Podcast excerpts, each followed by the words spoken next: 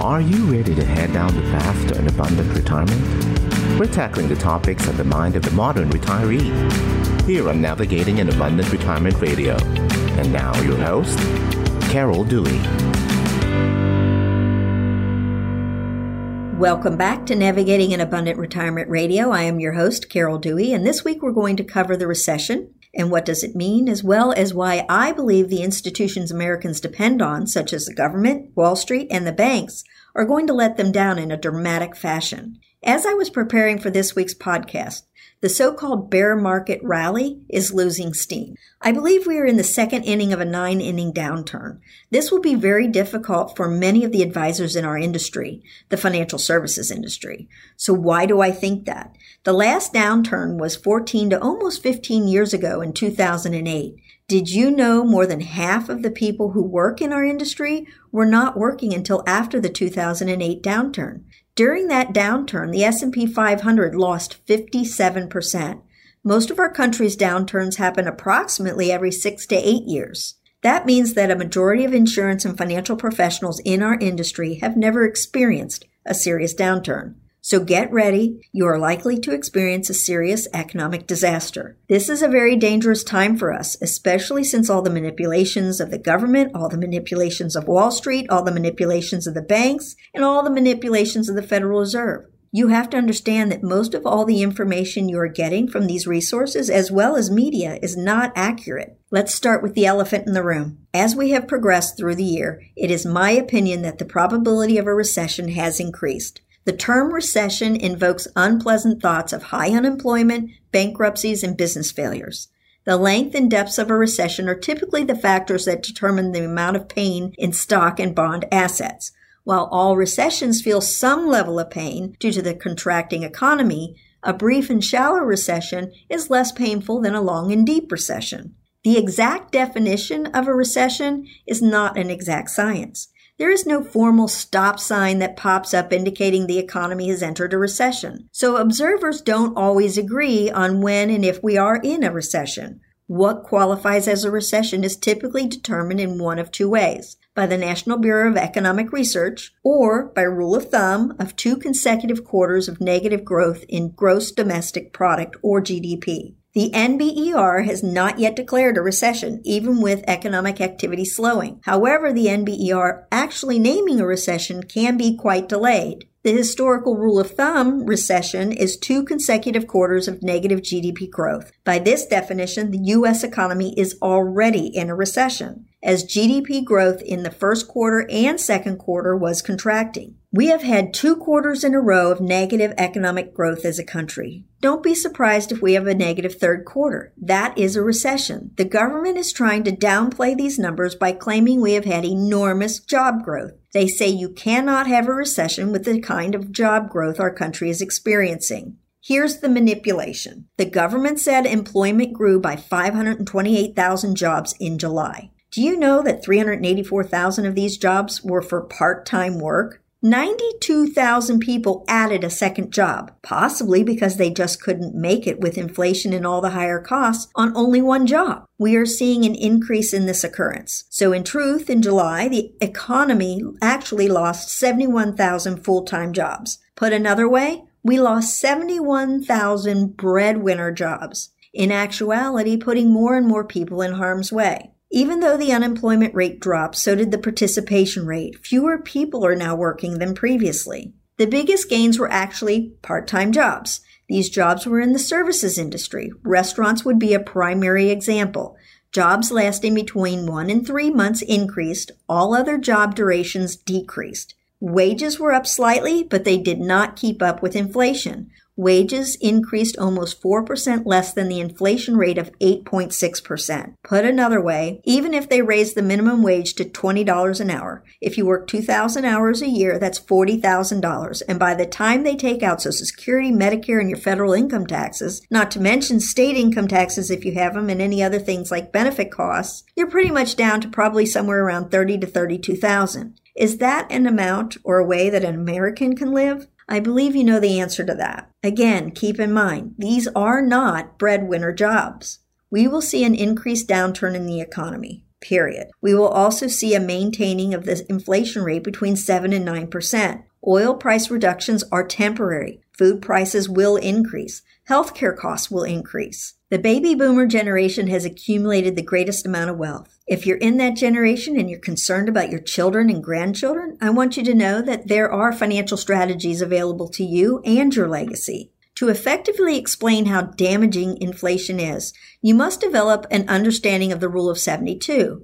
You may have heard of this. In the past, we've always referred to the rule when discussing the growth of your money. If you take the interest rate you are earning and divide it by 72, that's how long it will take for your money to double. I want to flip this around and apply it to inflation. If you divide the inflation rate into 72, it will approximate how many years will be needed before you need twice as much money to live on. 7% inflation into 72 requires approximately 10 years. 8% requires approximately 9 years.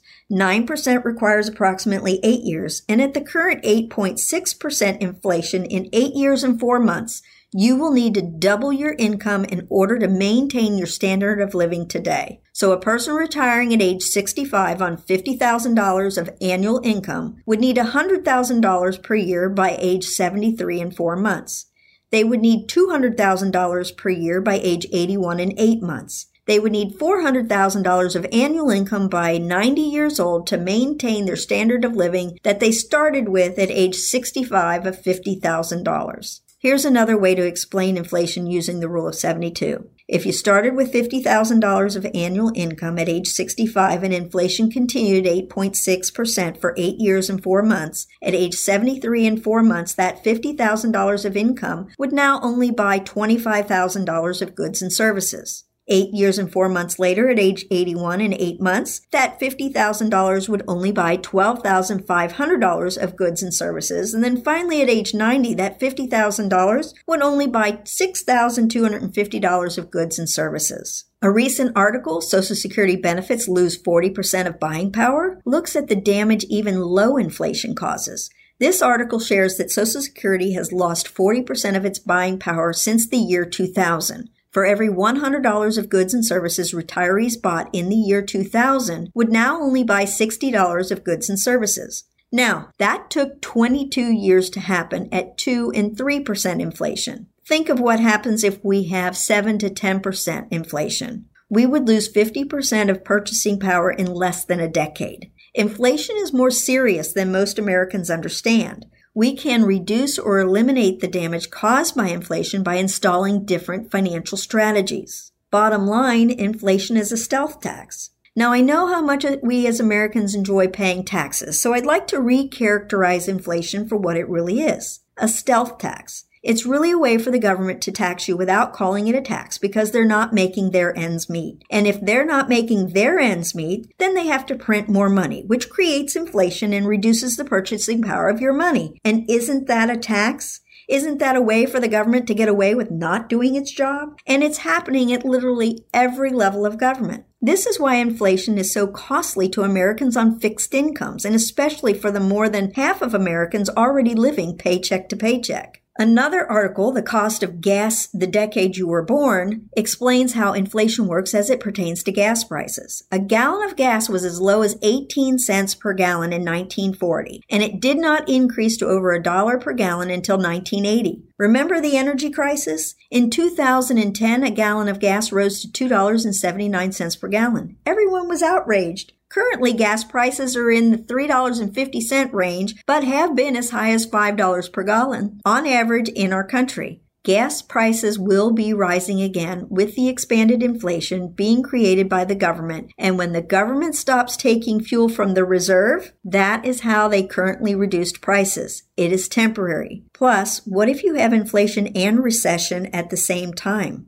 That is called stagflation, which is something we have not experienced since the 70s. It is really devastating because the value of your stocks, bonds, and real estate decreases, and then the purchasing power of what is left is diminished by inflation. Then the government taxes what is left. Stagflation destroys wealth. Well, not necessarily. If you have a strategy or a plan in place, instead of being harmed by stagflation, you could actually take advantage of it. Economists tend to fixate on the hyperinflation of the 1970s when seeking a historical context for today's situation. But according to Barron's, a sharp rise in inflation that gripped America in the ni- late 1940s more closely mirrors the events of 2022. When World War II ended, the American economy was flooded with pent up demand following years of rationing and deprivation, just as it was when vaccines rolled out as the economy reopened post pandemic. In the late 1940s, post war demand tapered off and the global supply chain rebounded, just like today. The economy cooled, inflation soared, and the country entered a brief recession. One year after the war ended, the CPI inflation rate was 3.1% year over year. Nine months later, it peaked at a sky high 20.1%, much more severe than even the turmoil of the 1970s and 80s when the inflation rate peaked around 14%.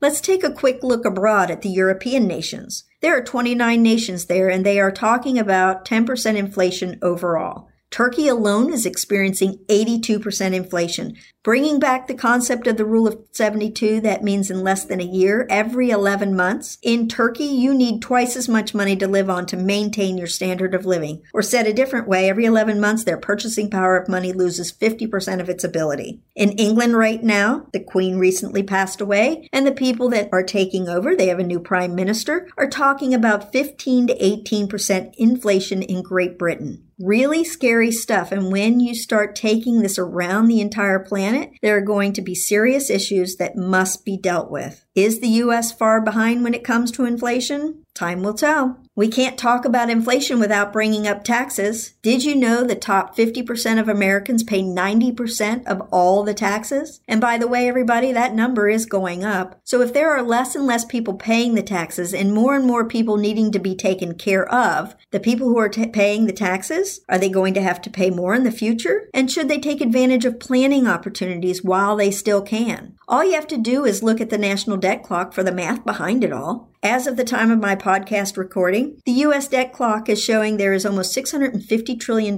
in derivatives. And derivatives is nothing more than a bet. And currently that number is eight times greater than the GDP of the entire global economy. You start adding up all the costs of natural disasters, of war, of unfunded obligations like Medicare, Medicaid, and the Social Security and everything else. If you pay taxes, don't you have a big target on your back? Wouldn't it then be important for you to start finding ways to keep your money in the family? There are different strategies. You can learn how to reduce or eliminate your income tax liabilities. You can learn how to leverage your money so that you can get somebody else to pay the taxes for you while you transfer over your money without giving up control and use of the money. These are just a couple of examples. Obviously, the strategies that are the right fit for you are dependent on your unique circumstances. Another important thing to mention, between 1980 and 1990 when Paul Volcker raised the interest rates to 20%, our country was only 900 billion in debt. So we could afford to raise the interest rates to that level because it didn't destroy our government or our economy. But now if they raise interest rates to neutralize inflation to the 9% that inflation is at currently on 31 trillion dollars of debt,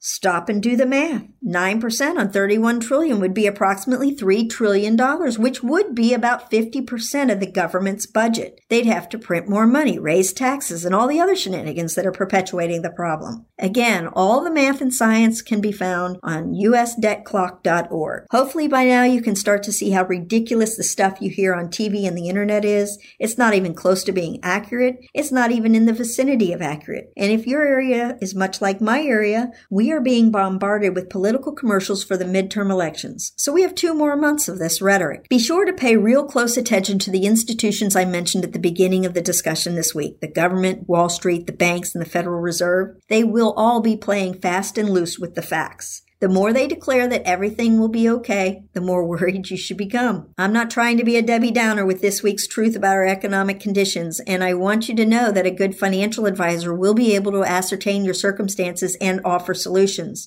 There are financial strategies available to protect yourself from inflation, reduce or even eliminate taxes, and protect your family legacy. Just keep in mind during this economic downturn that more than half of all the financial advisors and insurance agents assisting clients today have never been through an economic downturn. If you're hearing things like you're in it for the long haul, stay the course, things will get better. That's just what we're taught to say in this industry. One of the dirty little secrets. I invite you to get the answers you need about your financial plan in one of our exploratory meetings meetings to receive the benefits of a valuable fiduciary second opinion, a net retirement income analysis, a Social Security maximization report, a blueprint of your current portfolio, a tax consultation through the four stages of retirement, or even an estate planning review. Schedule your consultation now. There is no obligation. We'd love to help. That's all I've got planned for you this week. Until next time, remember that navigating your abundant retirement starts today. I'd like to encourage you to continue our journey of enlightenment and education by subscribing to our podcast and downloading the show. See you next week.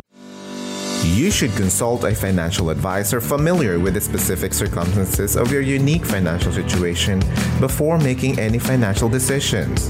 Nothing in this broadcast constitutes as a solicitation for the sale or purchase of any securities.